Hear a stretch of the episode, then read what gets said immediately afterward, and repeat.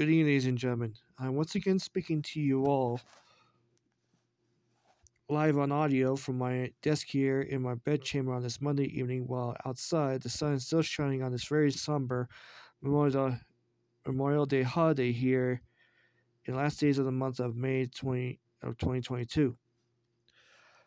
But tonight I've asked for this time to speak to you all about the very sweet innocence and very e- essence of our dear planet Earth's oceans. I know I completely promised I wouldn't write a climate protest speech, but what I'm about to recite to you all is typically a new commentary speech. And so I have decided to do one about the Earth's oceans. You see, when I was a young lad, I used to like reading several books and even encyclopedias in the library about the huge whales and even sharks, along with many hundreds of species of fish that move about freely in our oceans. Yes, it is a very known scientific fact that roughly 70% of our planet Earth's surface is realistically covered by water. But if I were to make a more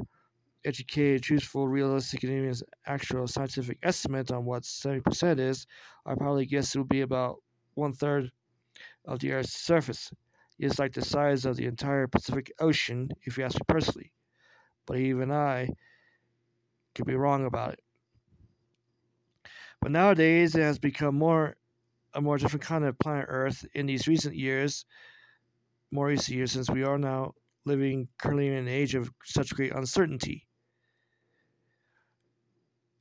Because our oceans are still in trouble due to the very massive overwhelming sight of our once very beautiful and exquisite beaches and shorelines of our very resourceful countries now being polluted by several tons of such plastic bags and bottles that are not still being properly attended to and not by climate change that is not altering the natural balance, the entire natural balance of our oceans. What has greatly been a long-time global and universal issue on the subject of our humanity's continuous practice of such global commercial whaling that has very atrociously reached an absolute climax of both the 19th and 20th centuries that greatly reduced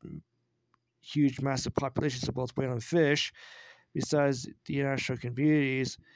and endless efforts to completely ban such known forms of commercial whaling, which now has been in effect in the latter 1980s or should, uh, 1986 to be more precise and accurate. No, I'm not putting the blame on climate change or even global warming that we, the people, are now seeing and hearing about in many innocent whales which were created by God the Father from the very beginning of time and our human history till now, here in 2022, that are now fiercely beaching themselves on our shores because of the overwhelming amounts of man made pollution that we, the people, have so very carelessly discard, discarded on our beaches and shores. Well, if our, if our, if our well, if our Almighty God had created the entire universe and even all the known planets, including our dearest planet, everything in from the very beginning of time, don't we all of humanity should be tending to and taking great care of this wonderful, beautiful, and very majestic biosphere, which is, has been our home for millions and millions of years. That once and still is God's ultimate creation, that for truly stands alone in the cosmos, that only He Himself alone is worthy of creating. Yet it's truly like this that times like this that we all should not be worrying and panicking about if we're still seeing still seeing our house and even our planet still on fire or if mankind has acted in time to fiercely, fictitiously save the planet from something that's truth, truthfully and finally